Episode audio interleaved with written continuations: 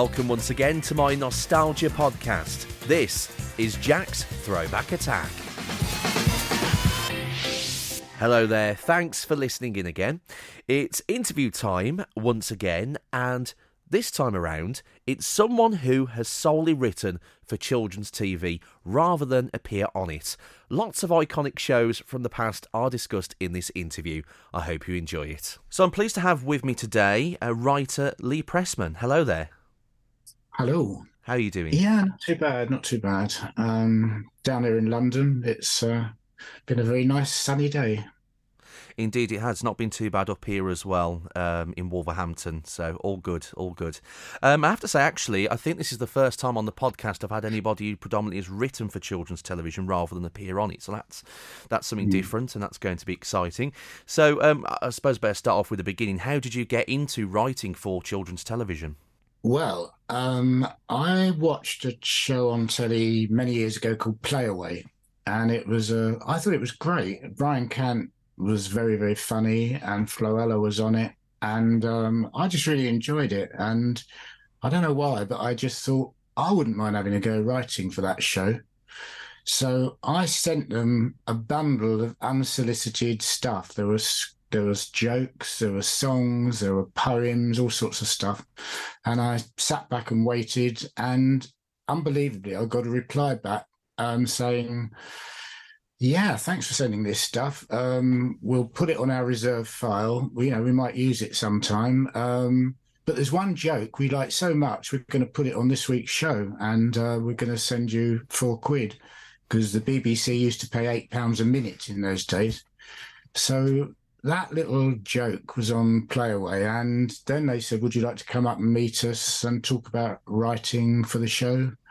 And very exciting. Went up to the BBC and um, was shown around, and um, I started writing for Playaway, uh, which meant writing tons of stuff, sending it in, and they would pick what bits they liked, you know. Yeah. Um, but yeah, when I look back on it now, I was I, have got all the you know the paperwork. I, I, was sending in dozens and dozens of songs and sketches and poems, and you know, I say they were paid by the minute. So if you had a long sketch, you were in the money. Um, but yeah, it was great. That was that was my first. Uh, and when I started as well, it was quite exciting because they they brought two new young actors in the show.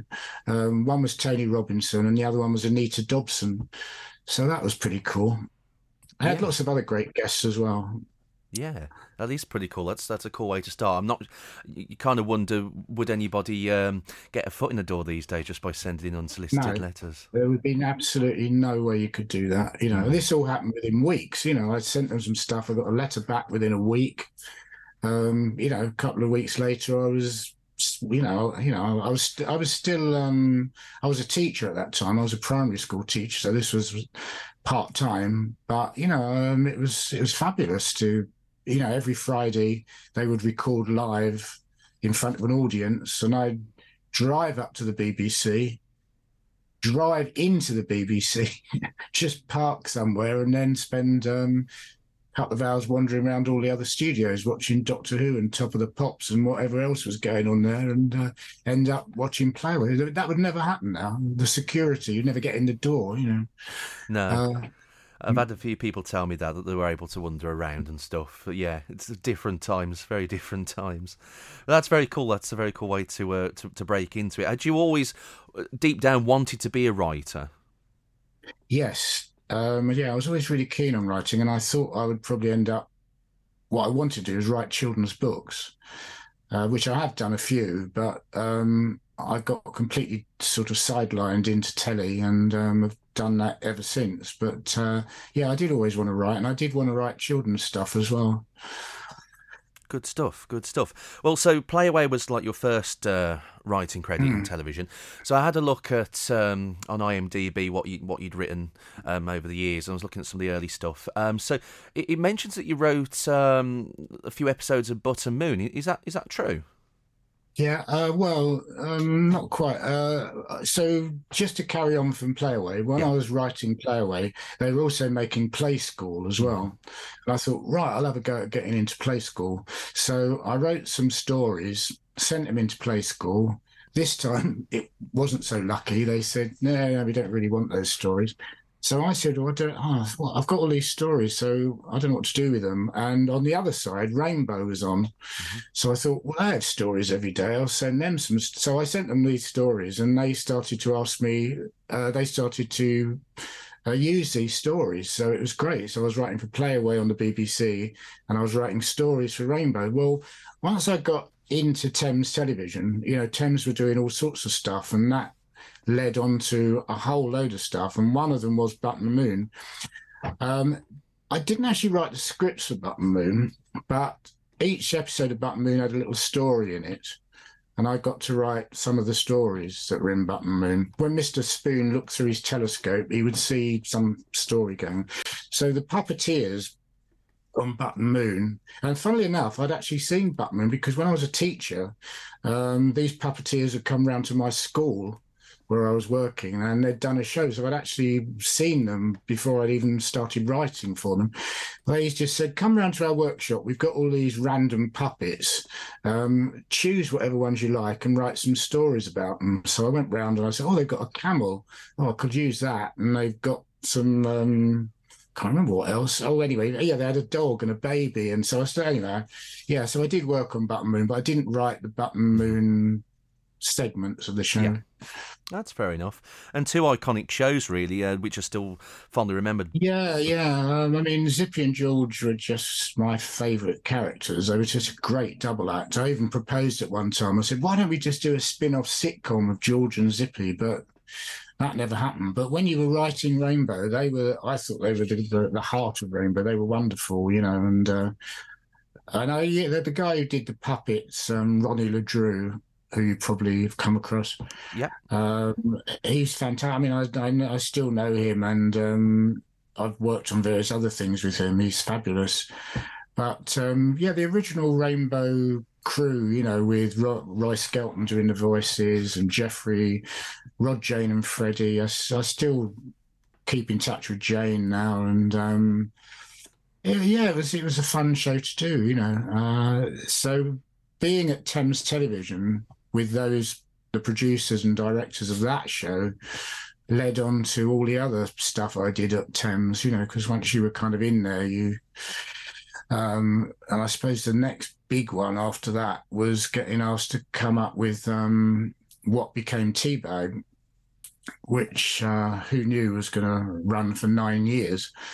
And that came about because the uh, the, the head of children's television, uh, Marjorie Sigley, at the time, she was very into education, and she said oh, it would be great to do a series of shows all about words and letters, and you know, um, and the so yeah, how did it come about? Let me think. Which one came first? Was it tea? Anyway, T-Bag was one of them.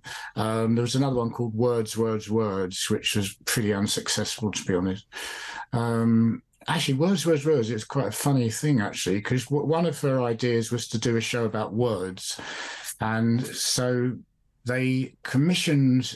As it never happened, they commissioned 13 half hour episodes and they had a writer who was going to write them all and of that's that's madness, you know. I mean, have one writer going to do that? anyway? So they suddenly put out an appeal saying we need we need writers desperately, and they got in touch with me and said, "Have you got any stuff left over from Playaway that we could use?" I said, "Yes, I've got quite a lot of stuff left over from all the rege- all the rejected stuff." So I started sending them stuff, and I wrote new stuff as well for Words, Words, Words. But yeah, that was. um that was how I came to meet Grant Cathro because Grant was my writing partner for years, and he was also bailing out words, words, words by writing lots of stuff. And um, that show wasn't too successful, but it did lead me to meet Grant, which was obviously a wonderful happening. And I got asked by Marjorie to come up with the next. So that was the words one. Mm-hmm. The next part of her ma- sort of major plan was to do letters of the alphabet. She said, "Could you come up with an idea for a letters of the alphabet show?" And I, I came up with the idea of a, a, little girl is on a board game. It's very Alice in Wonderland, you know. A little girl's on a board game. She travels through the land of T and the land of A and the land of whatever, you know. And uh, when she gets to the Land of T, there's a character called T-Bag who's the villain of the piece. And yeah, they said, yeah, let's do it.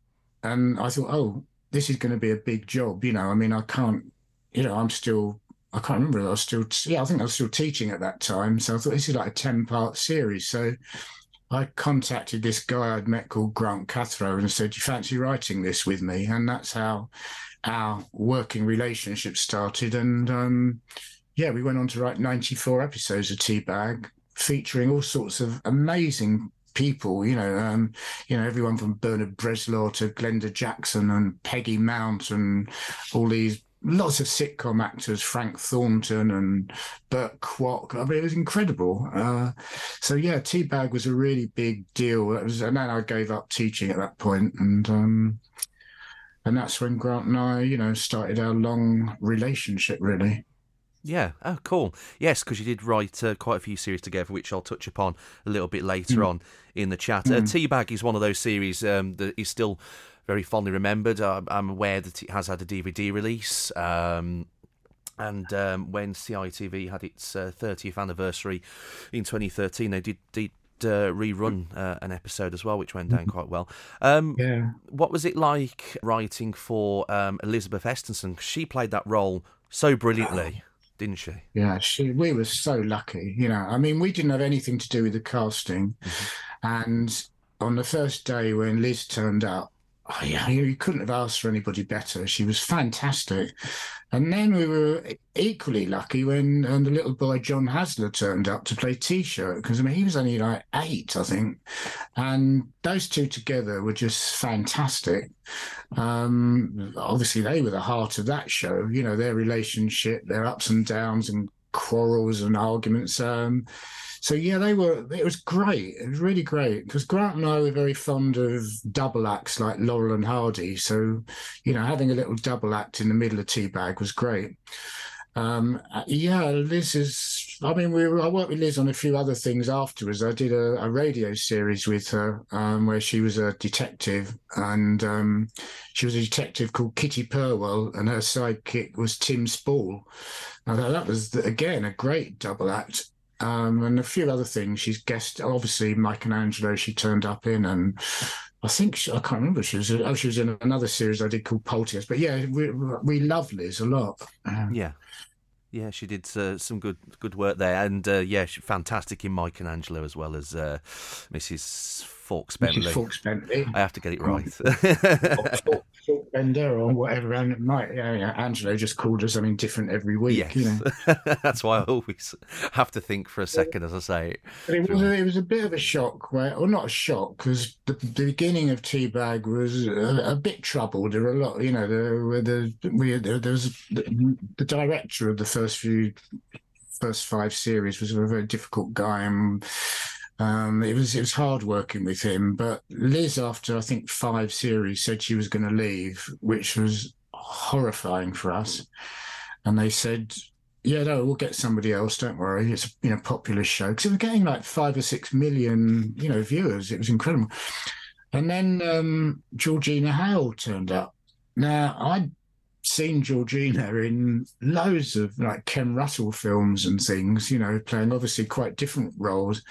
And Grant and I were really taken aback. We didn't, because her performance was so zany and off the wall, we couldn't kind of get our heads around it to begin with. But we ended up loving it. You know, it was so mad that, um, yeah, it was, it was, it was, it was great. You know, by this time, T-shirt was about seventeen or something. So, again, it was a completely different, weird relationship going on there. Yeah, definitely, definitely. And uh, am I right in thinking because my knowledge of T-Bag is because it was a little bit before my mm. time, but I have you know looked it up online. Mm. Am I right in thinking that every series was different, different setting of some kind? Yeah, yeah. Well, every episode was. Um, so I'll have to send you, by the way, my DVD that Grant and I made a DVD where we reunited all the T-Bag personnel and okay. we filmed it all around here at my house over two weekends, and that might help you to see because because um, so yeah, T-Bag was a really unusual series in a way because each series was a quest. It was an ongoing quest. So there were ten episodes, but each episode was set in a different place. They were chasing around through time and space. So you'd have a Roman episode followed by a cowboy episode, followed by a French foreign. So it, it was incredible. You know, the, the the end, the beginning and the end episodes were in the same place, and there were lots of scenes in the tea room. But other than that, every episode was different. So there were ninety four locations, and because it was quite a cheap show, early on, Grant and I would say we'd like to do one. I don't know, set in a forest and the producer would say, "Great, but you'd have to use that forest in another episode um, because we can't afford to, you know, to do that again." So, so yeah, it was great. It was like doing um, a series of carry-on films. You know, we'd do a Roman episode, and it would be you know carry on up the toga, and then it would be you know carry on in the Wild West and gangsters in the 1920s. It was fabulous, you know, but it was difficult, obviously, because the budget was so low and the sets, if you, you've seen the sets are so early on were pretty dire actually. They were just very flat you know but we justified that by saying oh okay it's on a board game. That was the first series. But the next series was in something else. I think it was in a, a music box or something. And it went on. Every series was in a different kind of all sorts of different things but yeah it was uh, yeah we were we were described in the guardian as being somewhere um, between um, doctor who and blackadder because of this you know the time and space and different historical settings. Yeah. But it was really entertaining for us to write Good stuff. That's that's really cool. Um, so to, to move on to the next one, really, and I guess there was some kind of um, fancy element to it as well. Uh, Mike and Angelo, um, which is a show that um, I love, and of course Tim Whitnall's been on the uh, the podcast before. Um, what was the idea behind that show? Because it's very different. Well, that followed on from exactly what I was just telling you. Um, because of this thing with T-Bag, that every week was a different setting. The new head of um, Thames Television, um, who was Alan Horrox, said, surely we can do a show that doesn't involve so many sets. Couldn't we just do one that's set in one place? So we said, well, yeah, I suppose we could. It could be a house. Um, I mean, we didn't know it was going to go on for 12 years, obviously. So we said, well, if it's going to be in somebody's house, there's got to be some kind of supernatural or unusual element that we bring into the house. So that was how Mike and Angelo started. And I've got the original, the original premise is called Monster in the House, which obviously it wasn't. It got changed quite a lot. But when we first started, as far as Grant and I were concerned, Angelo was an angel. And he'd come to sort of befriend Mike, who was lonely. Um, that's why he called Angelo, you know. And in our own minds, we saw this character as looking like I don't know, a cross between I don't know, David Bowie and Michael Jackson. He was going to be this angelic kind of figure, you know. So when we went to the very first read through, again, we had nothing to do with the casting. And there was this bloke there called Tyler Butterworth who said, Hello, I'm playing Angelo. We kind of gasped because we thought, that's not how we visualize Angelo at all, you know. Um, but yeah, Tyler was great. And as the series progressed, people started to write about it and say it's that zany alien Angelo again. And we said, no, he's not. He's not an alien. He's not. And by the time we got to about the second or third series, we thought, oh, let's just have him be an alien. We'd never said he was an angel, you know. So that's how he became um, an alien. Uh, but as I say, we never knew we were going to be writing in that house stuff for 123 episodes. So it was pretty, it was quite an achievement, really, to do so many different stories where we've hardly ever went out of that house. You know, we brought in all sorts of other incredible elements into the house, but we didn't really go out of it at all. And yeah, it got, you know, we had so many changes of personnel over the years. You know, after two years, you know, Tyler wanted to leave, and we thought, oh God, now what do we do? Well, we'll just do a Doctor Who, and we'll sort of transform him into another. Um, you know, uh, into Tim Whitnall, which was fantastic because Tim was just so lively and you know, adventurous and imaginative. It, it, brought a completely new energy to the show. Because originally the show, you probably know, I mean, you've seen the first episode. It, I, it was more of a comedy drama. Yeah. It didn't even have canned laughter. Um, they, it's Thames insisted on using canned laughter all the time. So, you know, it became a sitcom, really. Uh, although there were some quite moving moments, you know, along the way. Uh, but then we started to find, you know, other people wanted to leave, like various Mikes came and went, you know, and so we thought, oh, Mike's going to leave now. What do we do? You know, we'll change Mike. Um, uh, and at one one point, we had a series with no Mike at all in it. You know, another series we had a girl called Michaela, who was kind of Mike. And then, you know, Shelley Thompson, who was, you know, one of the obviously they're an original, she left. And, oh God, now you know we've got well, luckily we knew Katie Murphy and we thought she was great and we suggested her. And funnily enough, that last kind of trio of Katie and Mike and Angelo, I think were the were some of the best episodes actually.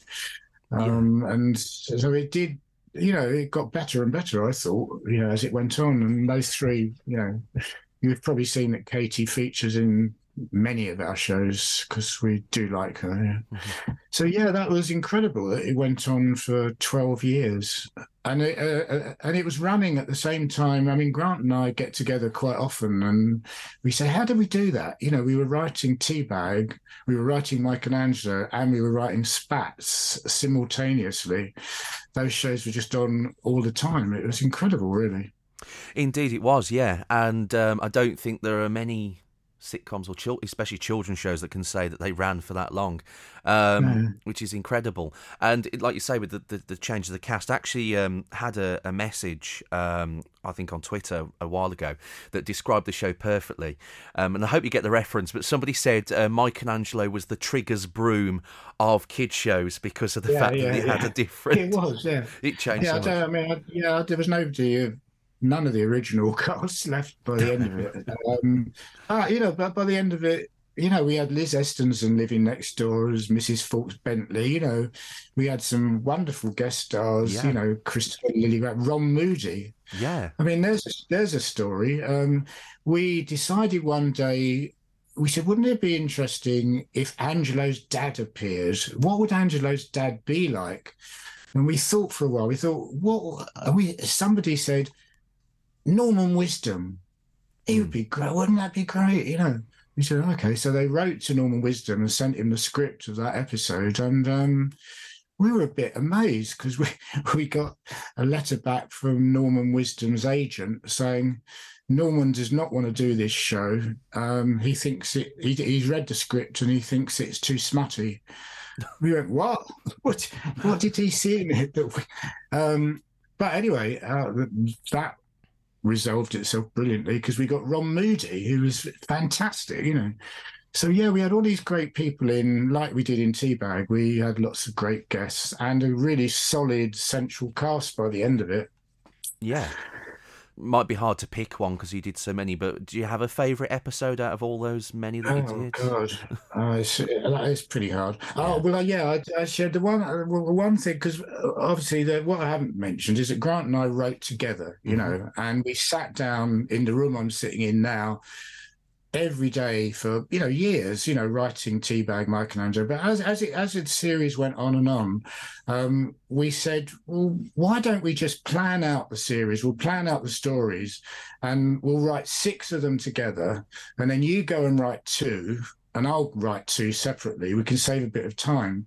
So that's how we worked it. We started doing that as well on Mike and Angelo. And to be honest, it, it got to a point where even though we planned out the stories, we we might write five. Well, Grant wanted another. He he found he said he was going to write Mike and Angelo with his old writing partner Alex Bartlett. So he went off and wrote five episodes, and I'd write five on my own. Um, the one well, it's actually it's, it spans two really. I wrote one about Hank Sinatra, the singing cowboy, and um, I really like doing that one because I like songs, I like music, and um, I, you know, Tim was up for doing obviously the music 'cause he's so musical. So that episode I really liked, and then I was able to kind of bring it back in another episode where you know they were promoting the ice cream. So I think that those those two I, I did I did like actually very much. Um, and I've st- that. Do you remember that costume that Angelo wore? That red Yes. cowboy. Mhm. I've got it upstairs. Oh gosh. I, I inherited it, and I have actually worn it once at a fancy dress party. Um, Oh gosh. yeah, that, that that was good. Yeah, Well, it's funny really because um, because um, obviously Mike and Angelo finished in 2000, but I did have a videotape um, which had uh, a couple of episodes on, and one of them being the um, the one with the with the ice cream. It turns out I didn't know until much later was actually the very last very last show that was done. I never saw the first one until it appeared on YouTube a couple of years ago. And um, they're both great, but yeah, the one where he promotes the ice cream and loses his voice and mimes to a tape that's on the wrong speed is something that still now makes me laugh. It's good, really good. funny.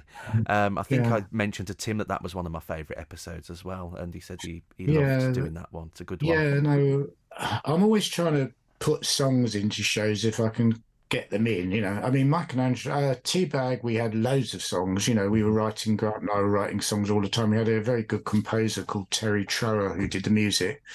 Um, I've gone on trying to sneak songs into everything. You know, from oh, well, Fireman Sam, also whenever I can get a song in, I kind of try and sneak it in. But um, but yeah, m- Angelo. Well, you know, because Tim was so musical, it, we, I think there were a few musical episodes, but that one was the one that, um, yeah, I was very fond of that actually.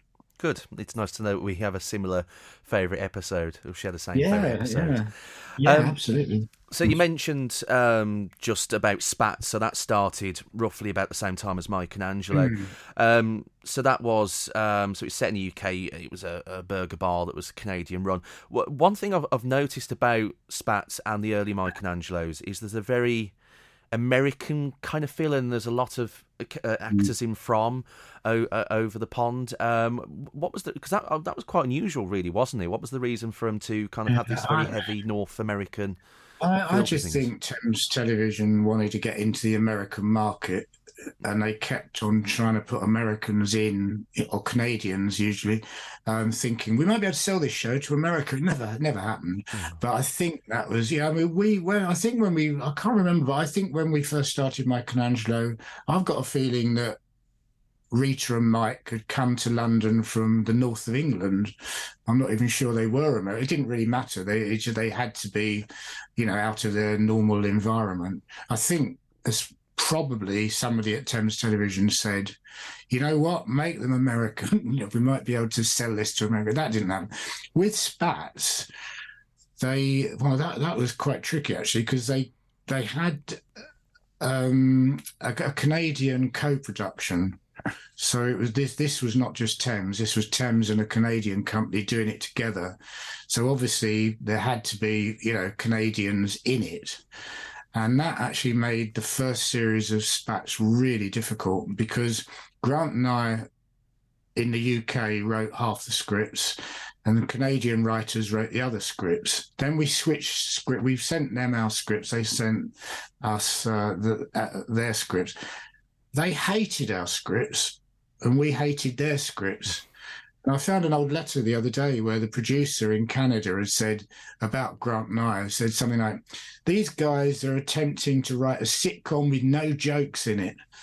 So that was the kind of, it was a real battleground. So they said, Well, the only thing we can do is we'll send over to England our best writer, and he can sit down with these English guys and come up with something that we all, you know, accept. So they sent over this poor guy. Um, and Grant and I had to sit in a room with him for about three months while we went over every one of the 13 scripts. And it was like pulling teeth. It was so difficult because our the English way of writing sitcoms is quite different from the American. You know, I mean, as you know, um, well, Canadian North American scripts are based on the gag. Everything has to be, you know, sharp, funny gags one after another. Whereas in England, you know, we have wonderful shows like, I don't know, Fawlty Towers, One Foot in the Grave, Father Ted. It's not all joke, joke, joke, joke, joke. You know, we like the characters and we like the weird situations, but this American guy was just, we need more gags, we need more jokes. So the first series of Spatz wasn't perfect as far as we were concerned. We were really hampered by this, you know, co-production. After the first series, they Thames said we don't know, we, we're not going to do a co-production anymore. We're going to do it all ourselves, and they handed it over to Grant and I. And we reckon that was a pinnacle of our writing, the second and third series of Spatz, because not only were we allowed to do what we like, we were allowed to do the casting, which was incredible. That is so unheard of. So we would write the scripts, we'd send them to a casting director, uh, and she would choose six actors, and we would audition them. So we had a fantastic time auditioning, you know, and during that course of auditions, we discovered, you know, one day we had a part for a guy who was, um, I think he was a scaffolder in one episode. Nim walks Rhys Ifans, you know, who was completely unknown. But he thought this guy's brilliant. You know, we'll write him into it a few more times. The same thing happened with David Harewood, fantastic actor, walked in um, he said, "Do you want me to do this in my, you know, London accent or my Brummie accent?" He said, "Oh, do it in your Brummie." Accent. He was, he was hilarious, you know. So we wrote him into it as Debbie's boyfriend, Derek. And then along the way, we just had some great people coming in, you know, um, everybody from Nicholas Parsons to Lenny the Lion. But that, well, Grant and I always reckon that was the best because those scripts were so. Um, well, each episode had about four storylines running through it that would interweave, and you know, we were really getting into the characters and the situations. Uh, so, we, yeah, we loved that show, and um, we were very sad it only lasted for three series. Uh, it's very sad, uh, considering the other ones ran for a lot longer. Um, so you wrote um, a lot of sitcoms back in the early days, um, and what I wanted to ask was, um, what what's it like writing a sitcom for a, a younger audience? Is it difficult? Um, some may think that um, a grown-up sitcom is more difficult or clever to write than a kids one. Is that the case, or is it just as difficult? I don't think there's any difference, really. I mean, Spatz, for instance, was shown in Canada at eight o'clock in the evening as an adult sitcom. Um, T-Bag and Angelo weren't so sophisticated, but a lot of the jokes and a lot of the things in it were, you know, adults, I think, appreciated. You know, um, really, Grant and I were just writing stuff that made us laugh. You know, we we were having a great time doing it. You know, we'd never obviously put in anything adult. You know that were, but as, as long as the situations were funny and the kids could understand what was happening.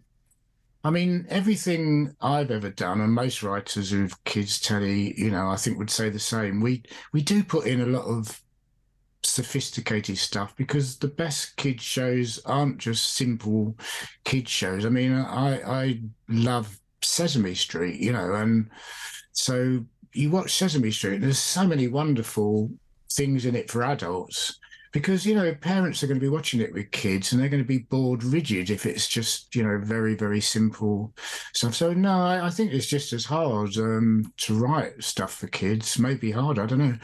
But we certainly um, you know we we we worked very hard on this stuff you know to try and make it as funny and interesting and new as possible. Good. It's it's nice it's nice when people put in the effort because um, sometimes kids' TV can be looked on as low effort or whatever, and sometimes there is some low effort stuff out there. But it's always nice yeah, when you get the stuff absolutely. that has had the time and the effort and the money put into it, which is something that I, I don't think happens as much as it used to, unfortunately. But it's the way. I mean, are. the, the thing that you know, the, the, the children's television kind of thing that really you know depresses me is the kind of when you resort to a gunge tank or current, you know, covering people in slime and that kind of, you know, you've seen it so many times, you know. Um, and we were kind of trying to write really interesting stories, you know, and some of them are quite weird, really, you know. Um, quite, I think they were quite Spatz. I think was pretty sophisticated, actually, if you look at some of those stories. Yeah. it's funny. It's just funny, really. You say that. There's so much stuff I can remember from my childhood that involved gunge tanks. You do have a point. See what they were very heavy. Well, I mean, I'm just, you know, I mean, I know it's entertaining up to a point, you know, um, but you know, children's television has got that kind. you know, sometimes it has that. You know, oh, it's just people messing around and you know, being acting like children. I think that's what it is. You know, uh, it's you know, when presenters are acting like kids, I, I, I find that you know not terribly interesting. Whereas you know the characters in Spatz were adults. You know yeah. they were having boyfriend and girlfriend and money problems and all sorts of things. You know, uh, but even in T-Bag and Mike and Angelo, I, you know I still think there were some sort of interesting stories. You know. Yeah. Good, good. And I mean, we'll move on to um, some of your more recent stuff in a moment, but um, one one last thing I did want to ask is, you know, how do you feel that um, you know those early shows that you that you wrote with Grant? Um, how does it feel that like all this time later, people are still talking about them? If anybody does a conversation online about old CITV shows, chances are those three will be mentioned. And not only that, um, as I said earlier, um, when CITV did its anniversary about ten years ago, they did repeat those shows and they trended on Twitter. So how mm. cool is that? Yeah.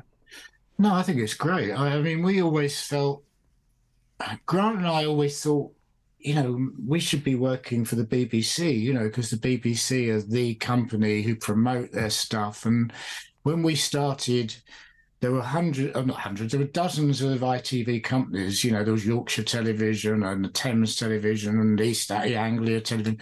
And these companies were kind of feuding a bit with each other. You know, they all wanted, you know, a share of money to make their own programs. So I felt our shows didn't have like, you know, the BBC would put themselves behind whether it was like Tony Robinson doing Maid Marian or something like that.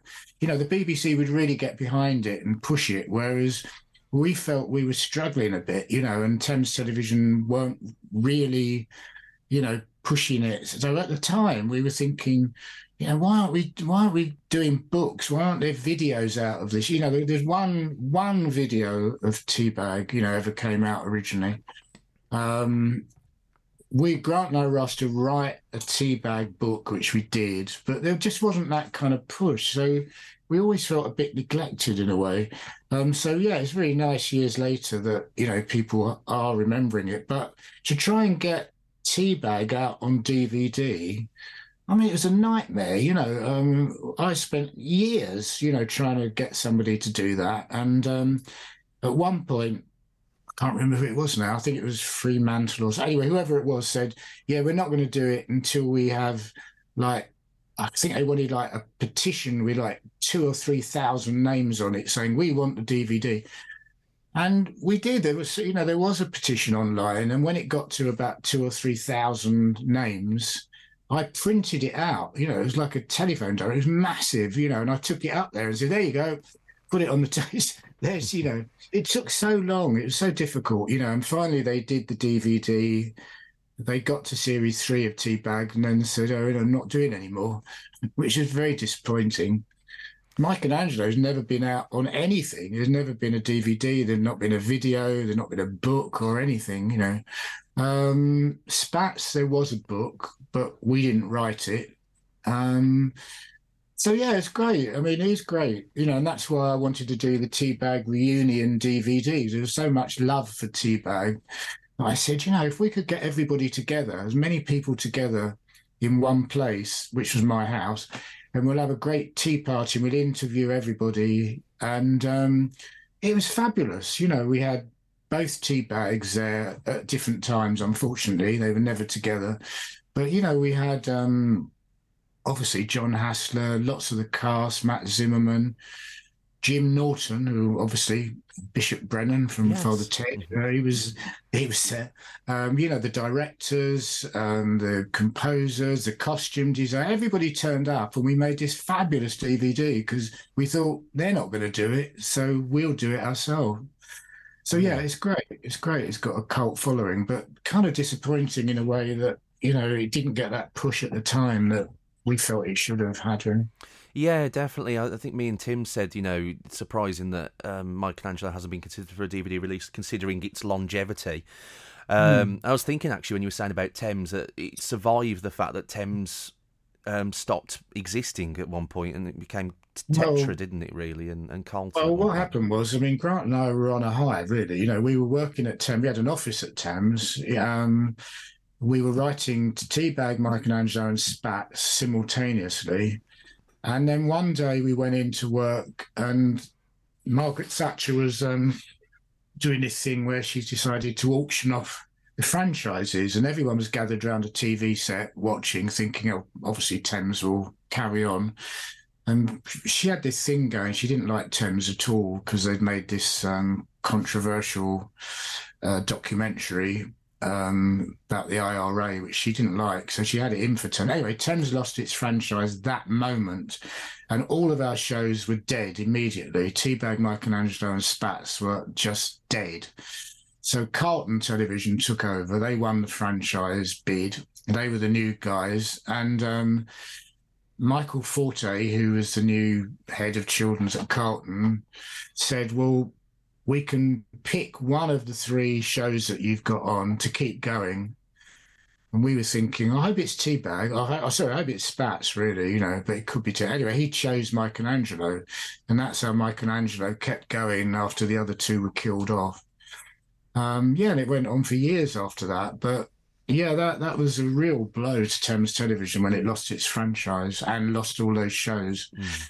Tetra was um, Alan Horrox, who was the head of Thames children's programs, when that happened and he left and started his own company, Tetra Films, and said to Grant and I, come with me and we'll make lots more shows. So he took over, you know, making Mike and Angelo and also we uh, I, no, actually, before that, I think we'd done the Tomorrow People. Mm-hmm. Uh, I think we'd done the Tomorrow People. Yeah, well, that was still at Thames. Um, so yeah, we went off to work for Tetra Films and started doing stuff, and yeah, it was different. You know, Spatz, which we loved. Alan said, "Well, we'll do a new show like Spatz called Cone Zone, which was a kind of cheaper version." Um, and then he said, "Yeah, we'll do a new show um, like the Tomorrow People, which was called Delta Wave." Um, oh yeah, so, yeah. Mm-hmm. so we, you know, I mean, Delta Wave was a really good show. It only lasted for ten episodes, but actually, it was pretty cool. Actually, um, Cone Zone was pretty good, but it was just like a cheaper version of Spatz, you know, and it was so yeah. We did we did tons of stuff with Tetra Films um, over the years. Some of it was okay, and some of it not so okay. Not so okay was the remaking of Rainbow Which, yeah. I mean, Alan said one day, we're going to remake Rainbow. And I thought, great, this is the chance to make Rainbow really brilliant. You know, um, I was the only person around who'd actually worked on the original Rainbow. So I got drafted in. Uh, it just wasn't quite the same um, in so many ways. So, yeah, that didn't work. Um, but yeah, it was. Uh, yeah, all of that stuff. You know, we were busy. You know, I mean, Grant and I were always busy. Alan let us do a lot of stuff. Um, but yeah, we were never going to get any stuff at the BBC. I mean, the BBC hated T-Bag. They hated the stuff that we were doing. And the odd time that we tried to get in the door at the BBC, we just had the door slammed in our face every time. So we just thought, sod it, we'll carry on working for ITV. Crazy but you got a lot mm. of work out of it for a long time. I mean, you just talking yeah. about the Tetra stuff. I mean, I'm aware that there was a a few of us as well, like um, Poltergeist and Snap. Was that the other one as well that you did? Yeah, yeah. Snap was. Um, yeah, Snap was an idea that um, they thought, how can we use the Mike and Angelo house in another series? um, and I didn't want to do it. I uh, I said I, I, really don't want to do that show. Particularly Grant decided he would do it, mm-hmm.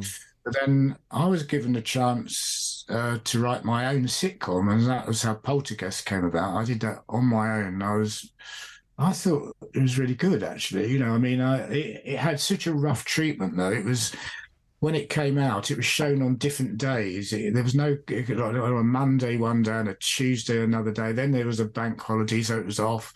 Anyway, it, it got quite good figures, and it got to the end of there was only eight episodes, and they said, "Oh, we'll repeat it," and it will, you know, and they never repeated it, so it never kind of really took off and it was like completely forgotten but i, I really enjoyed working on that um, yeah. and again you know we had some great guests we had some wonderful people in it yeah, that was uh, that was a really big disappointment for me. That show actually, mm. but um, yeah, kind of all good things come to an end, and I then had a period where I didn't really do anything for a while, and it was getting a bit rough, and um, I thought, I don't know, I'm maybe never going to work again. And then suddenly I got into animation, yeah. which I'd never done before. And suddenly I couldn't believe my luck. You know, I got a gig working on um, Shaun the Sheep, The Secret Show, and Frankenstein's Cat, which were three brilliant shows. I mean, The Secret Show, I think, is one of the most brilliant, neglected kind of sort of animations ever. I love doing that. But Shaun the Sheep was the first one, and um, so yeah, that was great. You know, who wouldn't want to work with the people who make Wallace and Gromit? Uh, it was fabulous. So I yeah, so, so I started writing scripts for Shaun the Sheep, and I kind of liked doing silent stuff, and obviously that was silent. And after a while, the script editor left, and I kind of took over as script editor and writer, and pretty much ended up being the head writer on the show. Um, and I loved it. Yeah, it was wonderful. Um, and then at the same time, I think pretty much writing these other shows, you know, Secret Show and Frankenstein's Cat, you know, which were both brand new original. Well, all those three were original shows, and um, yeah. But then once I got into the wonderful world of animation, you suddenly start getting that there's long running shows that have been going for years. So suddenly, I found myself doing Thomas the Tank Engine, Fireman Sam, and loads of these other shows that have been around for ages, and um, yeah, I was suddenly king of the cartoons, you know. um, so yeah, that that's what I've been doing really. I don't know, probably for the last 15, 10, 15 years is yeah. all animation stuff. Cool, cool. I did notice that. Mm-hmm. It's very, very different. You know, I mean, what what is there's great stuff about it. I mean, what is different is that when you're writing T-Bag, or Mike and Angelo or whatever, you know, and you, have written a script and then you go along to a read through and you meet all the actors and you have a read through, which is great. Then on the studio day, you go down to the studio at Teddington and you hang around with all these wonderful actors, you know, chatting to them, having lunch and everything. And it's a great, you know, you do animation, you can't hang around with Shaun the Sheep or Fireman Sam. You know, the kind of social side of it's gone, you know. Yeah. So I do try and go into the recording studio when they're, you know, when they're doing the, you know, and so I do get a little bit occasionally of, you know, meeting up with the actors. But uh, yeah, I kind of miss that social side of it. Yeah. Do you find it easier to write animation or live action scripts? Same. Oh, they, not really. I, I, can't really say actually. I mean, they both got their problems, uh, but you know, um, I mean, obviously, an anim- in animation you can do more wild wacky but then again you can't always because there's there's always restrictions i mean i'll give you an example um i wanted to do um a, a Shaun Sheep episode where there's a hot air balloon mm-hmm. and Aardman said we can't afford to build a hot air balloon so you can't do it okay fair enough and then two years later, Wallace and Gromit are in the next studio doing um, a matter of loaf and death. And they said, We've got a hot air balloon in this film. Great, can we borrow? So I, I got to do it. You know, I mean, there's always going to be, you know, restrictions on what you can do and what you can't do. But um, I guess you can do a few more wild things. I mean, the series I really was very fond of, I don't know whether you've come across Q Pootle 5. Um, well, that is, can't say I have. Sorry. It's a really lovely series, Q Pootle Five. It's set in space on a planet with this with a load of little aliens, and the design on that show was fantastic. I mean, it really was superb. So you could kind of do some great stuff in space and on other planets and things. It just looked great, you know. but at the heart of it, like all of these things, it was a little sitcom about a load of aliens, really. it's kind of. Yeah, I think that's the, I think that's the kind of thing. Um, when I was first asked to do stuff like Fireman Sam, I thought, oh, I, I want to do that. You know, they must have done a million different, you know, fire-related episodes about rescuing. So, what can I possibly do if I come in, you know, ten years into the show? And the head writer at the time said, yeah, but you've got to look at it as like a, a, little sitcom. You know, there are a bunch of guys working in a fire station, and and when you kind of get that, you think actually he's right. It's like Dad's Army. You know, you've got a guy called Elvis who wants to be a rock and roll star. You know, you've got these funny characters, and so you start off writing a little sitcom, and obviously there are there has to be you know moments of adventure and you know, where the fire engine goes off and does stuff. But yeah, they're all. I think all of them are like little sitcoms, really. And you know, if you, yeah, yeah, we, if you like the characters and you, you know, you can, yeah, whether it's George and Zippy or whether it's, you know, I don't know. I mean, I've I've done, you know, every show's got its own little cast of weirdos, and um, you know, it's just fun writing it. You know? Yeah, definitely. It's amazing that you can come up with so much stuff in a small area. I mean, there's always the joke about you know how many fires can a small tiny village in Wales have, but you know, um, there was the the original series in the 80s and 90s, and then then it's yeah. come back. But I, uh, I, was just thinking actually, um, and, well, it wasn't a children's show, but it was the same kind of thing. London's Burning ran for donkey's yeah. years. I mean, how how many fires could you do in that really? But they still kept it exciting for 10, 15 years, however long that. Well, I actually, I actually did um, sort of take the Mickey out of Fireman Sam in one episode because you know there's a kid in it called Norman Price. Yes. He's always getting his head stuck in the railings and having to be rescued. So I did an episode called Record Breakers where he was trying to get into the because it's set in Wales, I hilariously called it the Gwyneth Book of Records.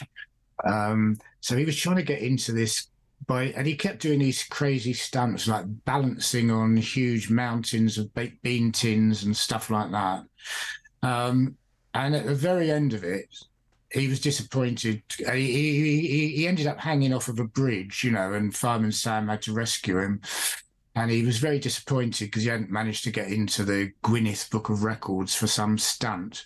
And Fireman Sam said, Well, actually, Norman, you know, I've rescued you 459 times. So I think you do qualify for being the boy who's been most rescued. I mean, you can do that in shows. You can kind of take the mickey out of, you know. I mean, Fireman Sam, there was a, somebody wrote a, a, movie called, I think it was a, called The Great Fire of Pontypandy. Yes. There was a massive fire in the town and they had to evacuate there's only about 12 characters in that town. So when they all congregated, you know, down by the beach, you know, you got to laugh really because, you know, there would have been thousands of people, you know. Yeah, definitely, definitely. It's, it's amazing what they managed to stretch out of uh, a show that's set in such a small area.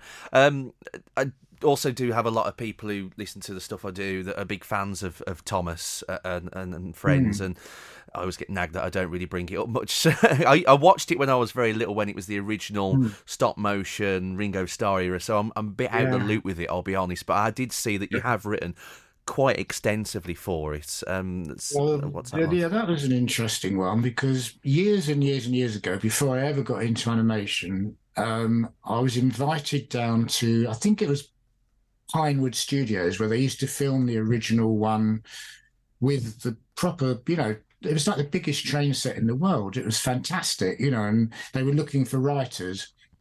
And unbelievably, I had actually met the Reverend Awdry who wrote the books. I'd met him, I think, when I was a teenager at some book fair. You know, he was signing books. So I, you know, I did have a kind of, I didn't read the books as a kid, but I did have a kind of interest in it. So when I got asked if I'd write an episode, I was very excited, you know. Um, and it was one of the hardest things I've ever done. These, it was a five minute episode. And every time I wrote it, they sent it back saying, no, this isn't right. This isn't right. Change this, change that. It was a nightmare.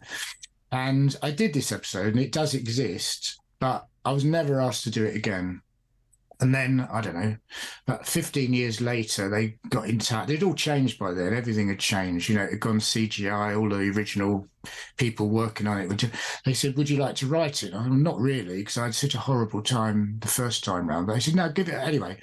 I did start writing it, and I really enjoyed it. Actually, it was really good fun, and um, yeah, again, you know, if you, I know they're trains, but you know, you kind of get into it, and if you can come up with funny stories, and I, th- I thought, I'd, you know, I, I, you know, you have to be imaginative. You look and say, well, they've done so many episodes. How can he possibly come up with something they've never done?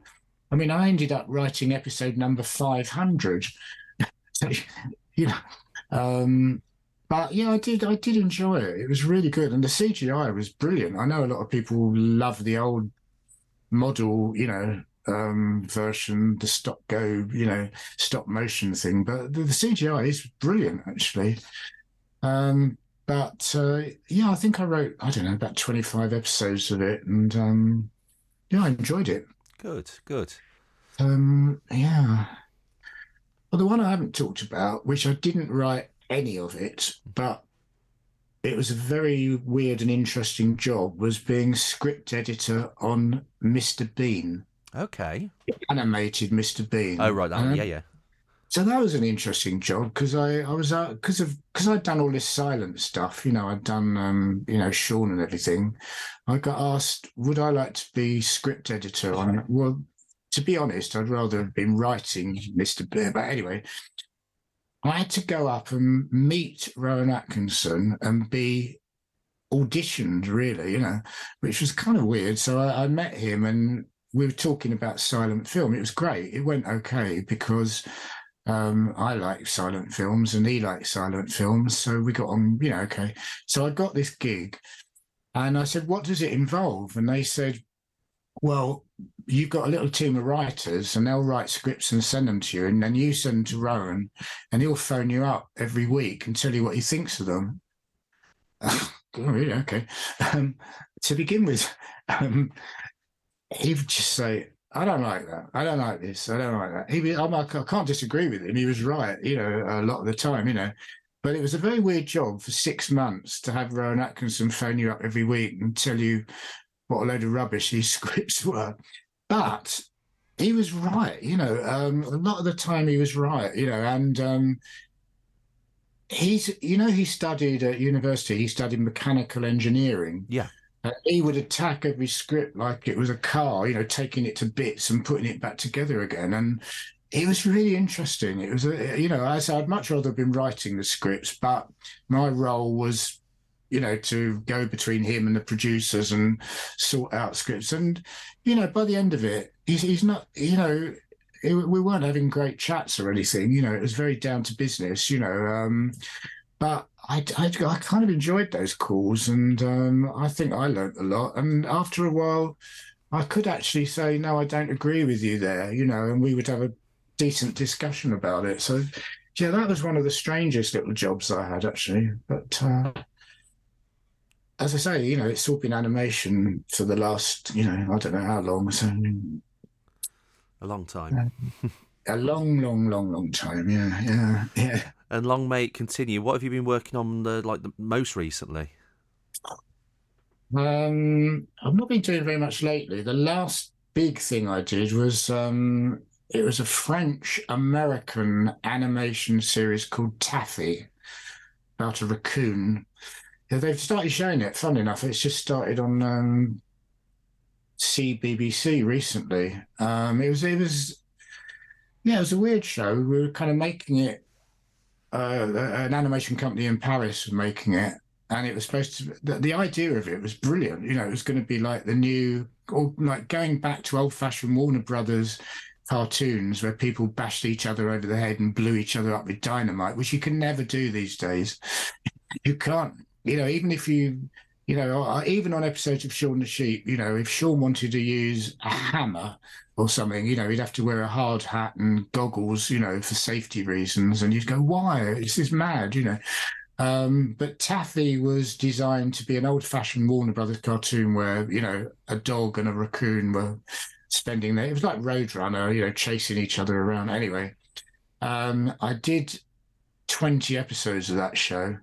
Um, and uh, yeah, they didn't all turn out as with many things. They, the, the scripts, uh, the, the animators like changing things, you know, so a lot of stuff was changed, I don't think, for the better. But it was a, you know, it was an interesting job to start with. Um, I think that was the last big thing I've done. I, recently, I've been involved in loads of developing stuff that never gets made. Um, I got asked by, you know, um, Gerry Anderson, yeah, the Thunderbirds guy. Mm-hmm. His son Jamie Anderson was trying to get a new live action um, drama, teenage drama off the ground, and I, I worked on that, developing that. It was a Canadian thing. Nothing. I've never heard, you know. Um, and yeah, loads of stuff like that happens. You get asked to work and develop stuff, and it just disappears and never gets made. So I haven't got any budding new shows I can tell you about. I'm afraid. That's okay. Um, it happens.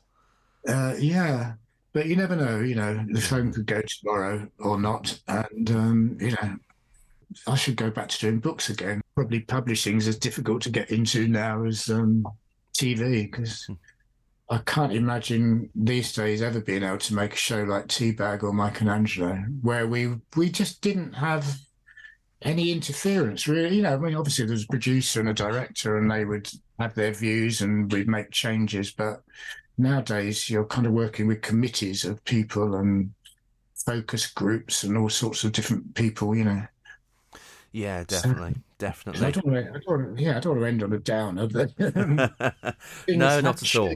Not, you know, things have changed very much. Yeah. They have indeed, and you're not the first person to say on on the oh, podcast. Oh, okay. But it's oh, been uh, it, has mm. been lovely to hear all the you know the great memories of those top shows, and you know I wish you all the best in the future, and uh, hope that you know some more work comes uh, comes your way. Yeah, thank you very much, and uh, yeah, it's been really enjoyable. Well, nice to meet you. Anyway, nice to meet you too. It's been really good. Enjoyed it very much. Good stuff. Well, okay. we'll speak to you soon. Yeah, thanks very much. Bye, Thank Jack. Bye bye. Bye. A big thanks to Lee for sharing his memories, and also a big thanks to Videotape FTW on YouTube for helping make this interview possible. Well, that's it for another episode. There will be another interview coming up very shortly. I'll be back very soon. Until then, goodbye.